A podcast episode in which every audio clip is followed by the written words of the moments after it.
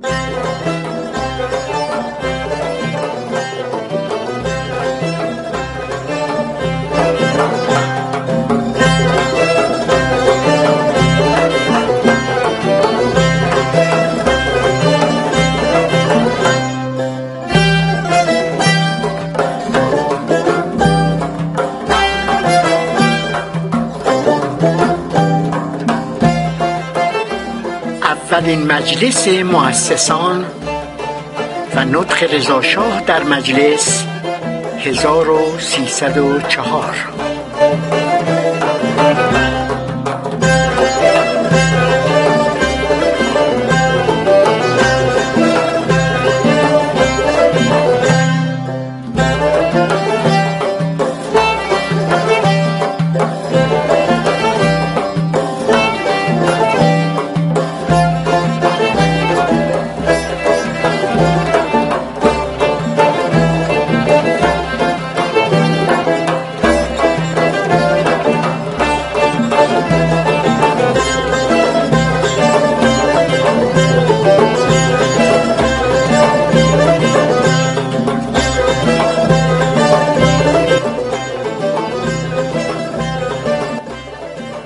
ها و آقایان محترم به شما سلام می کنم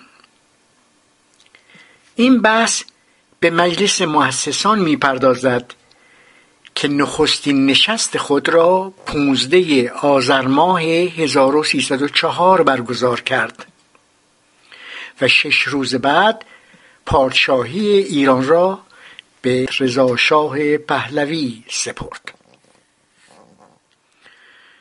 از جمله عوامل شکلگیری مجلس مؤسسان حزب تجدد بود که با تلاش علی اکبر داور عبدالحسین تیمورتاش و سید محمد تدین تأسیس شده بود. در ادامه بحث به جلسه افتتاحیه مجلس مزبور در تکیه دولت نطق رضاشاه در آن روز. همچنین اسامی نمایندگان اولین مجلس مؤسسان اشاره می شود برای نگارش و تصویب قانون اساسی یک کشور یا اصلاح و بازنگری در آن مجلس مؤسسان تشکیل می شود پس از استقرار مشروطیت در ایران سه بار مجلس مؤسسان در کشور شکل گرفت. بعد از انقلاب هفت نیز یک بار این مجلس تشکیل شد. نخستین مجلس مؤسسان در سال 1304 خورشیدی شکل گرفت و اصول قانون اساسی را برای انقراض سلسله قاجار و استقرار سلطنت پهلوی تغییر داد. دومین مجلس مؤسسان که در سال 1328 خورشیدی تشکیل شد ضمن افزایش اختیارات محمد رضا شاه پهلوی حق انحلال مجلس شورای ملی و مجلس سنا را به ایشان تفویض کرد.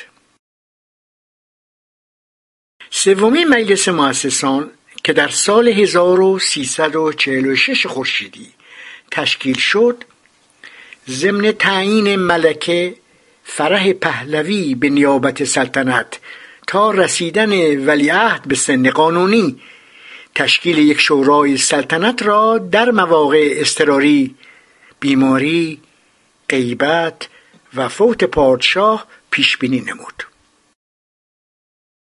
بعد از انقلاب پنجاه و هفت نیز دو بار سالهای پنجاه و هشت و شست و هشت در خصوص قانون اساسی و نوشتن و تغییر آن اقدام شد. برگردیم به اولین مجلس مؤسسان.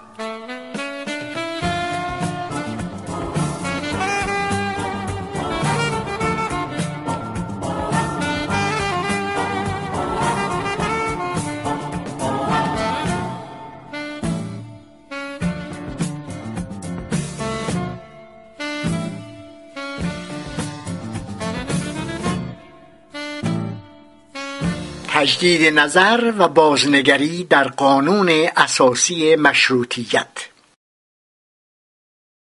15 تا 24 آذر ماه 1304 عملکرد اولین مجلس مؤسسان ایران مورد بررسی قرار گرفت و تصریح شد وظیفه این مجلس تجدید نظر و بازنگری در قانون اساسی مشروطیت است.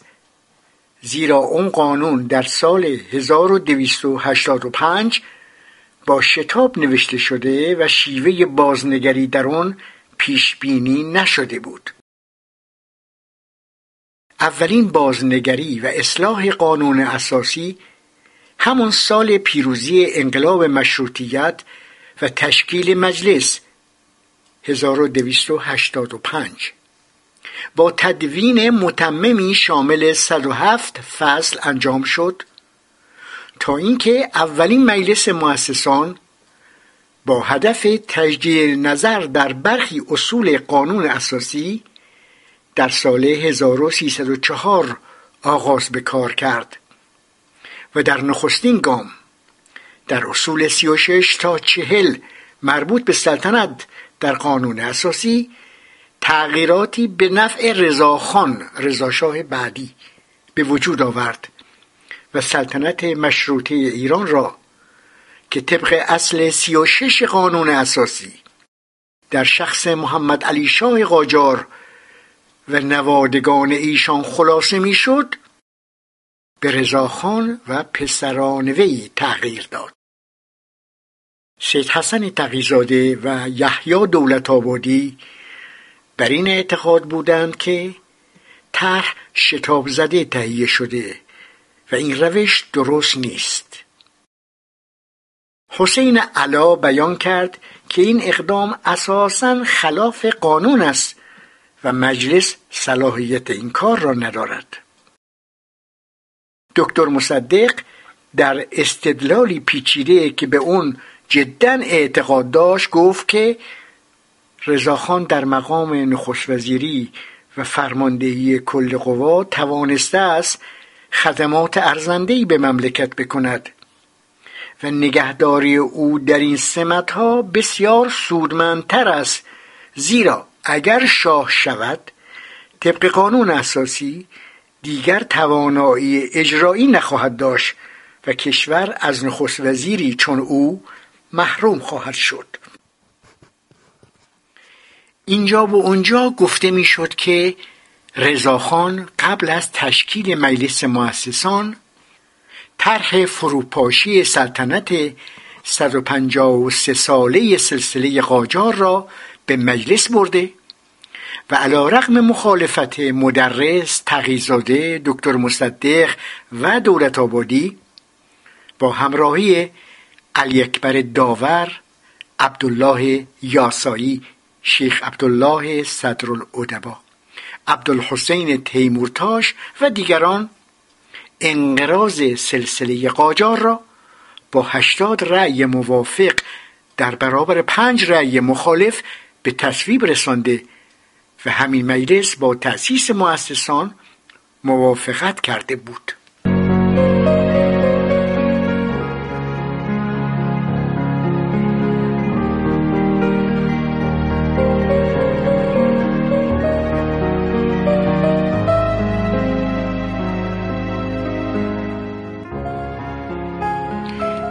انقراض سلطنت قاجاریه. اولین مجلس مؤسسان که 15 آذر 1304 در زمان کفالت نخست وزیری محمد علی فروغی و با نطق افتتاحیه رضاخان آغاز به کار کرده بود پس از پنج جلسه فعالیت با تصویب یک ماده واحده به کار خود پایان داد.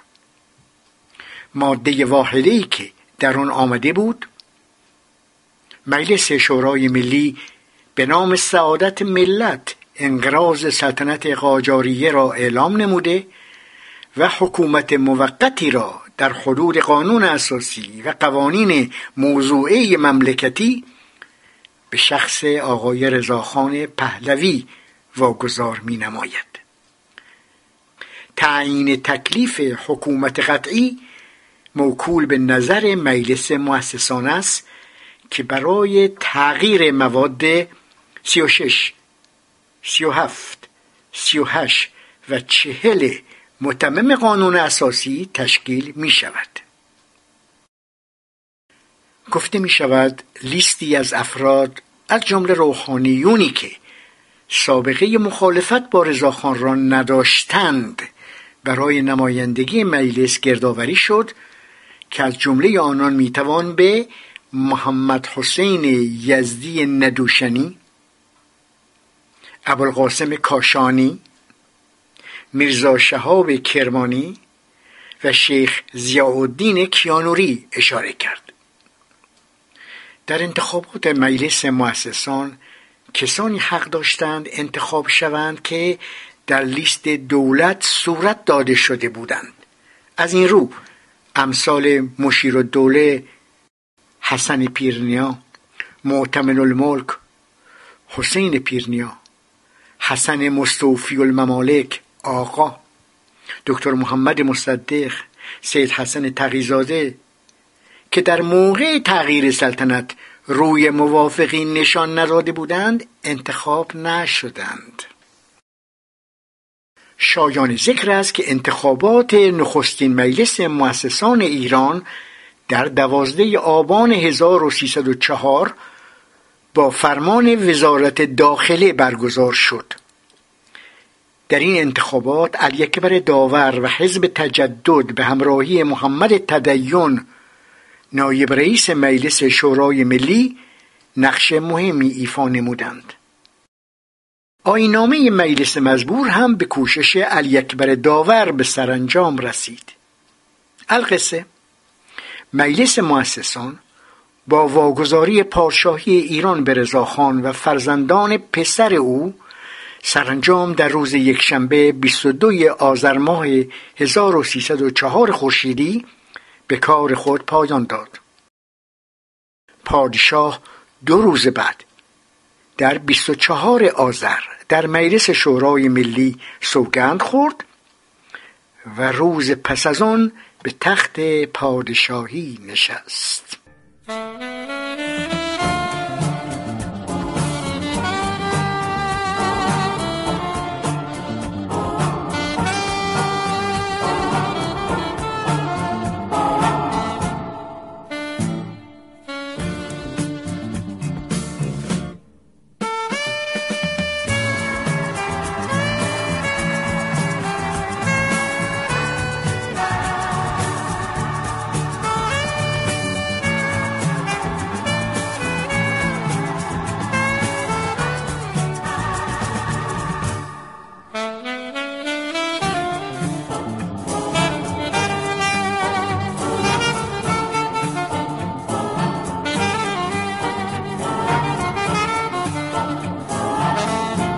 سلطنت مشروطه به رضاشاه تفیز شد. اصل سی و شش. سلطنت مشروطه ایران از طرف ملت به وسیله مجلس مؤسسان به شخص اعلی حضرت شاهنشاه رضاشاه پهلوی تفیز شد و در اعقاب ذکور ایشان نسلا بعد نسل برقرار خواهد بود.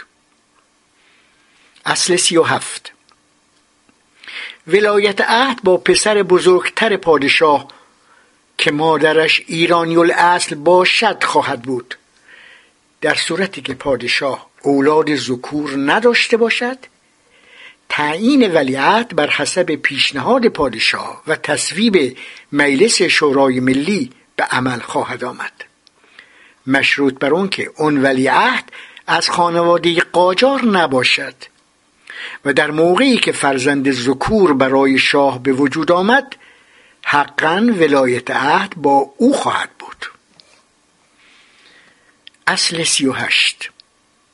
در موقع انتقال سلطنت ولیعهد وقتی می‌تواند شخصا امر سلطنت را متصدی شود که دارای حداقل 20 سال شمسی باشد. اگر به این سن نرسیده باشد نایب السلطنه غیر از خانواده قاجار. از طرف مجلس شورای ملی به جای او انتخاب خواهد شد.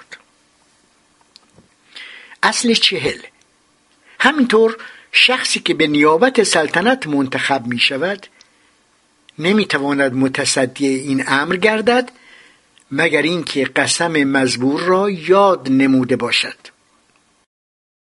پس از تغییرات ماده های 36 تا چهل متمم قانون اساسی در نخستین مجلس مؤسسان که منجر به تغییر سلطنت از قاجار به پهلوی شد تغییرات دیگری در قانون داده نشد تا در سال 1328 و در زمان محمد رضا شاه که دوباره مجلس مؤسسان برای تغییر چند اصل از قانون اساسی برای افزایش اختیارات شاه و شکل دادن به مجلس سنا مورد بازنگری قرار گرفت. دیگر بار در سال 1346 مجلس مؤسسان برای اصلاح قانون اساسی مشروطه و اصل مربوط به شرایط نیابت سلطنت برپا شد.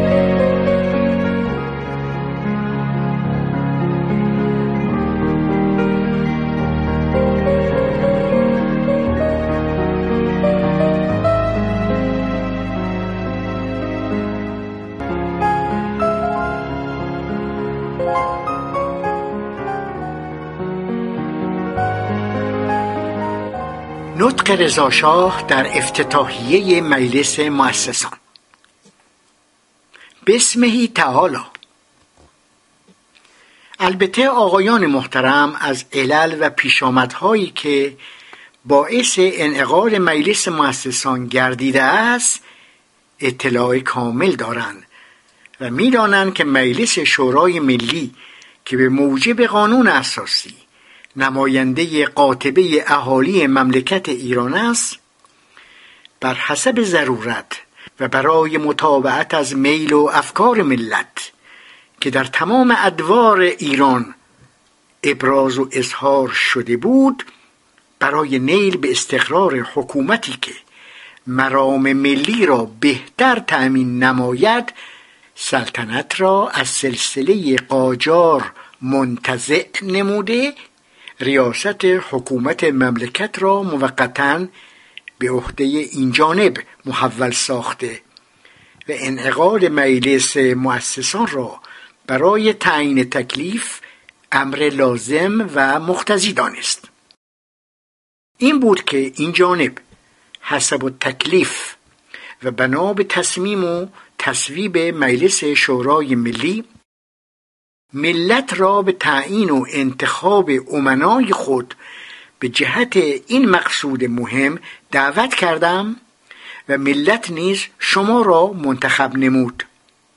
اینک به اون الله و توفیقه ادای اون وظیفه را که معظمترین وظایف ملی و مملکتی است بر حسب رأی ملت به شما واگذار نموده و شما را دعوت می کنم که صلاح و خیر مملکت را در نظر گرفته و در هر حال خداوند را شاهد و ناظر اعمال خود دانسته. آنچه وجدان شما بر آن حکم می کند به موقع عمل بگذارید. چون در این امر حساس طول مدت بی تکلیفی برای مملکت ممکن است جلب مذرات و مفاسد نماید مقتضی است. حتی الامکان در انجام وظیفه تسریع نمایید. در خاتمه امیدوارم خداوند تبارک و تعالی شما را موفق و معید بدارد. در مدت نطخ افتتاحیه شلیک توپ ادامه داشت و والا حضرت اقدس پهلوی به همون طریق بازگشتند. ساعت چهار بعد از ظهر امیر لشکر عبدالله خان حکران تهران گزارش داد که مجلس تا یک ساعت از شب گذشته کار خود را تمام خواهد کرد.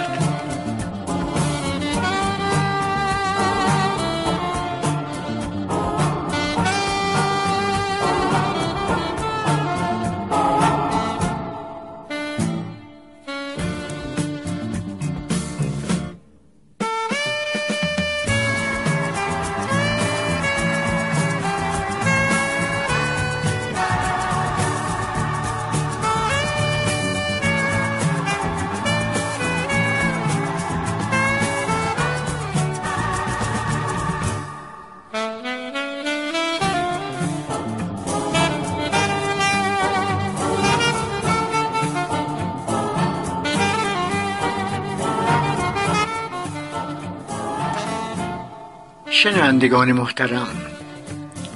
در مقاله مربوط به این بحث که در سایت خودم ثبت شده است من دویست و هشتاد و هشت نفر اسامی نمایندگان اولین مجلس مؤسسان را آوردم که اینجا قرائت نمی کنم. اکنون می‌پردازم به سوگند پادشاهی رضاشاه پهلوی. سوگند پادشاهی رضاشاه پهلوی. روز 25 آذر ماه 1304 فرخنده روزی است که اعلی حضرت همایون رضاشاه پهلوی در برابر مجلس شورای ملی سوگند پادشاهی خوردند و شاهنشاه ایران شدند. پس از تصویب ماده واحده از سوی مجلس شورای ملی در روز نه آبان ماه 1304 که به نام سعادت ملت ایران انقراض سلطنت قاجاریه را اعلام و حکومت موقتی را در حضور قانون اساسی و قوانین موضوع مملکتی به شخص آقای رضاخان پهلوی واگذار نمود و تعیین تکلیف حکومت را به نظر مجلس مؤسسان قرار داد که برای دگرگون ساختن ماده های 36, 37, 38 و چهل متمم قانون اساسی برگزار شود مجلس مؤسسان در روز 15 آذر 1304 نخستین نشست خود را برگزار کرد و شش روز بعد در پنجمین نشست مجلس مؤسسان پادشاهی ایران را به اعلی حضرت رضاشاه پهلوی سپرد. در روز 25 آذر ماه 1304 مجلس شورای ملی آزین بندان شده بود. از ساعت یک و نیم پس از نیم روز میهمانان به پارلمان وارد شدند. از ورودی مجلس تا ساختمان مجلس در دو سو شاگردان مدرسه نظام ایستاده بودند و از در ساختمان به بالا دو سوی پلکانها از یک سو تا سالن آینه که جای درنگ برای اعلی حضرت همایونی قرار داده شده بود و سوی دیگر تا در ورود به سالن اصلی مجلس شورای ملی که راهروی اعلی حضرت همایونی رضا شاه بود شاگردان مدرسه نظام با لباس رسمی و در حال سلام ایستاده بودند. تالار کمیسیون خارجی مجلس برای هیئت وزرا تالار کمیسیون فواید عامه برای نخست وزیران پیشین تالار کمیسیون نظام برای علمای اعلام و تالار بزرگ تنفس برای نمایندگان مجلس مؤسسان ویژه شده بود. آزین ورودی و راهروهای مجلس بسیار با شکوه و زیبا بود. ساعت دو نیم پس از نیم روز موکب اعلی حضرت همایونی که یساولان سلطنتی سواران و ماموران تشریفات درباری. موکب اعلی حضرت همایونی که یساولان سلطنتی جلوی کالسکه سلطنتی با چماخهای نقره‌ای در دست و امیر لشکر خدایار خان که پرچم سلطنتی را در دست داشت دنبال کالسکه وارد پهنه مجلس شورای ملی شدند. هیئت رئیسه مجلس شورای ملی و هیئت وزرا برای پیشباز در برابر ساختمان مجلس ایستاده بودند. اعلی حضرت همایونی در برابر ساختمان مجلس پیاده شدند و به سوی تالار آینه که برای ایشان ویژه شده بود رفتند. نخست نمایندگان هیئت مؤسسان به سوی سالنی که در آن آین سوگند برگزار می‌شد رفتند و در جای ویژه برای آنها سمت چپ مجلس ایستادند. سپس نمایندگان مجلس هر یک به سوی سندلی های خود رفتند و نشستند. در لوژ هیئت نمایندگان خارجه سفیران انگلیس، فرانسه، مصر، روسیه، ترکیه و دیگر کشورها با پوشاک رسمی مشکی و براقدار ایستاده بودند و کلاهای شاپوی خود را در دست داشتند. علما نیز به فرم یک نیم دایره دور میز شاهنشاه و سندلی های جواهر نشان که به صندلی نالری آواز دارد نشستند. در لوژ ویژه وزیران پیشین و دیگر بزرگان کشور و همه طبقه ها و در لوژ روزنامه ها مدیران روزنامه ها و هفتنامه ها و بخشی از اصناف ایستاده بودند. در سوی چپ مجلس سران ارتش و در لوژ نوین رئیس های اداره های دولتی ایستاده بودند. در لوژ روبرو که لوژ شاهنشاه است پروانه داده بودند که دو دوربین عکاسی گذارده شود. هیئت وزرا با گوبه یا پیراهنهای بلند و بیاستین که بر روی لباس ها می پوشند وارد شدند و در دایره جلوی مجلس در سوی راست و معاونین در سوی چپ ایستادند سپس نخست وزیران پیشین نیز با گوبه ترمه وارد شدند و در زاویه سوی راست تریبون عبدالحسین فرمانفرما و سعد الدوله و در زاویه چپ محمد ولی خان تنکابونی سپسالار ایستادند. هیئت رئیسه مجلس و پس این هیئتی بود که به مجلس وارد شد. و بر سندلی های روبروی تریبون جایگاه وزیران نشستند. پس از اون که همه در جای خود قرار گرفتند آقای جمع مدیر الملک با گوبه ترمه وارد مجلس شد.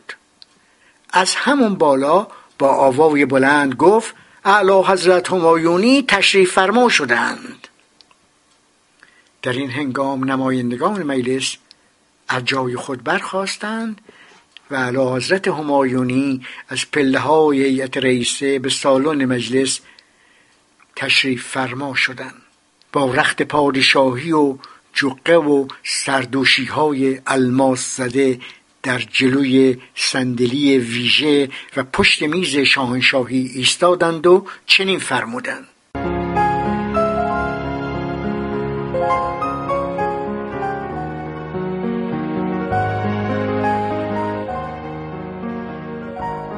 نظر به احساسات عالیه‌ای که ملت محبوب من نسبت به من ابراز نموده و به پاس صمیمیت من در خدمت به مملکت برای تقدیر مراتب مزبور بلندترین مقامی را که در حیز امکان داشته به من تفویض کرده است.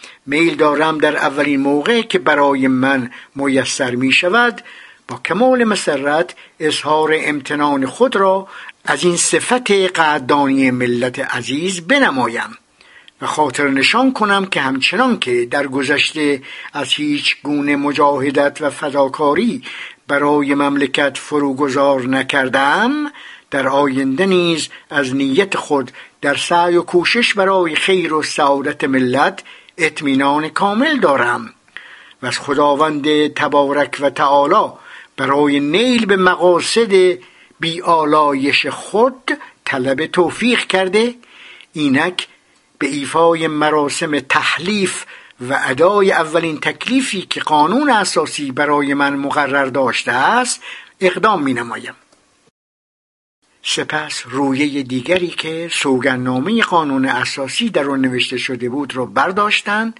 و چنین خواندند. من خداوند قادر متعال را گواه گرفته به کلام الله مجید و به آنچه نزد خدا محترم است قسم یاد می کنم که تمام هم خود را مصروف حفظ استقلال ایران نموده حدود مملکت و حقوق ملت را محفوظ و محروس بدارم.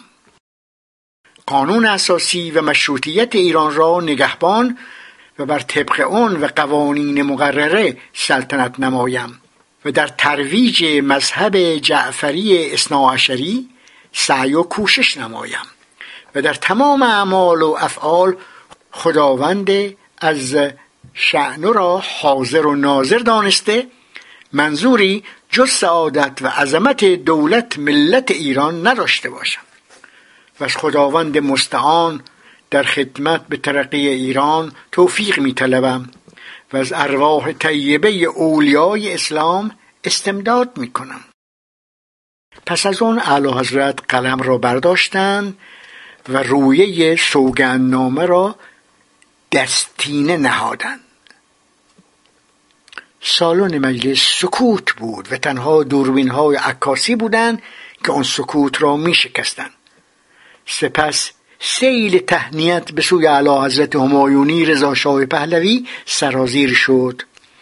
پس از آین تهنیت اعلی حضرت به سوی تالار آینه تشریف فرما شدند و پس از کوتاه زمانی از تالار بیرون آمدند و در راهرو با نمایندگان که ایستاده بودند ابراز مهربانی فرمودند و از پله ها به پایین روانه شدند.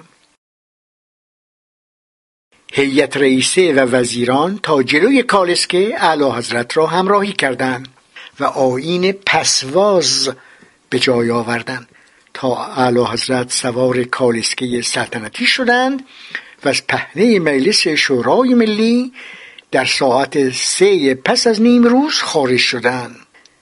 روز دهم دیماه برنامه شناساندن ولیعهد شش ساله ایران محمد رضا پهلوی به مجلس شورای ملی اعلام شد و آیین جشن تاجگذاری برای روز چهار اردیبهشت ماه 1305 در کاخ گلستان تعیین شد.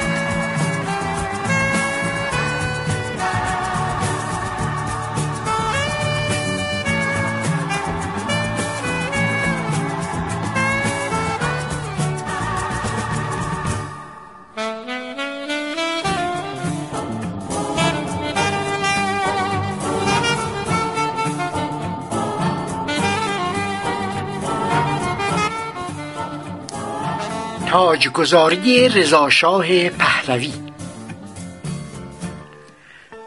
روز یکشنبه چهار اردیبهشت ماه 1305 اعلی حضرت همایون رضاشاه پهلوی شاهنشاه ایران در آیین بسیار با شکوهی دیهیم شاهنشاهی ایران را بر سر نهادند.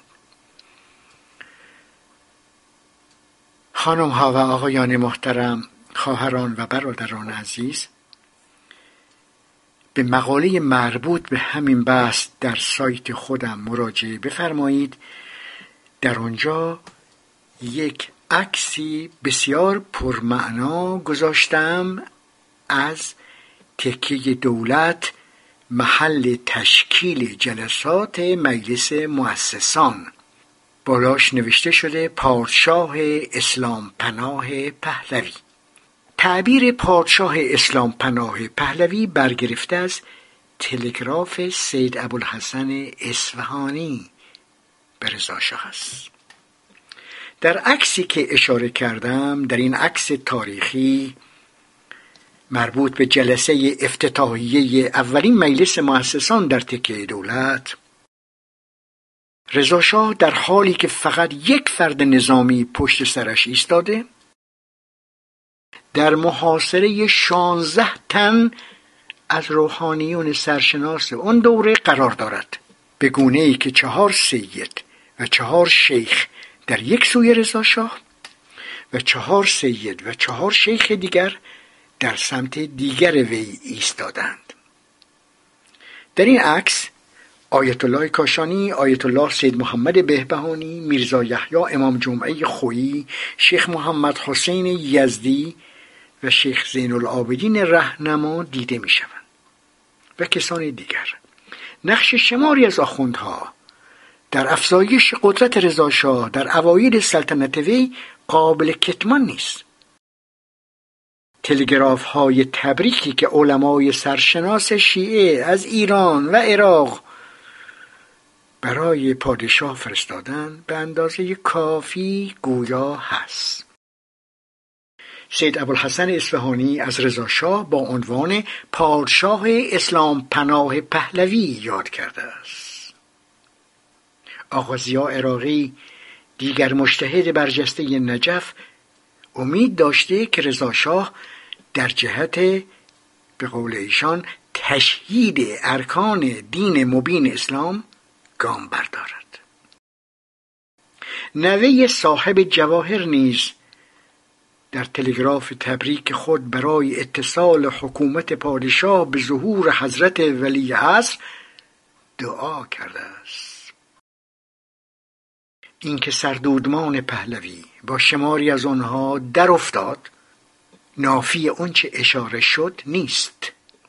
با وجود تلاش رضاشاه و ولیعهد ایشان محمد رضا پهلوی برای کم کردن اختیارات و نفوذ روحانیون اعوان و انصار همین آخوندها بعد از انقلاب بر مسند قدرت نشستند و هر اسبی که داشتند تاختند.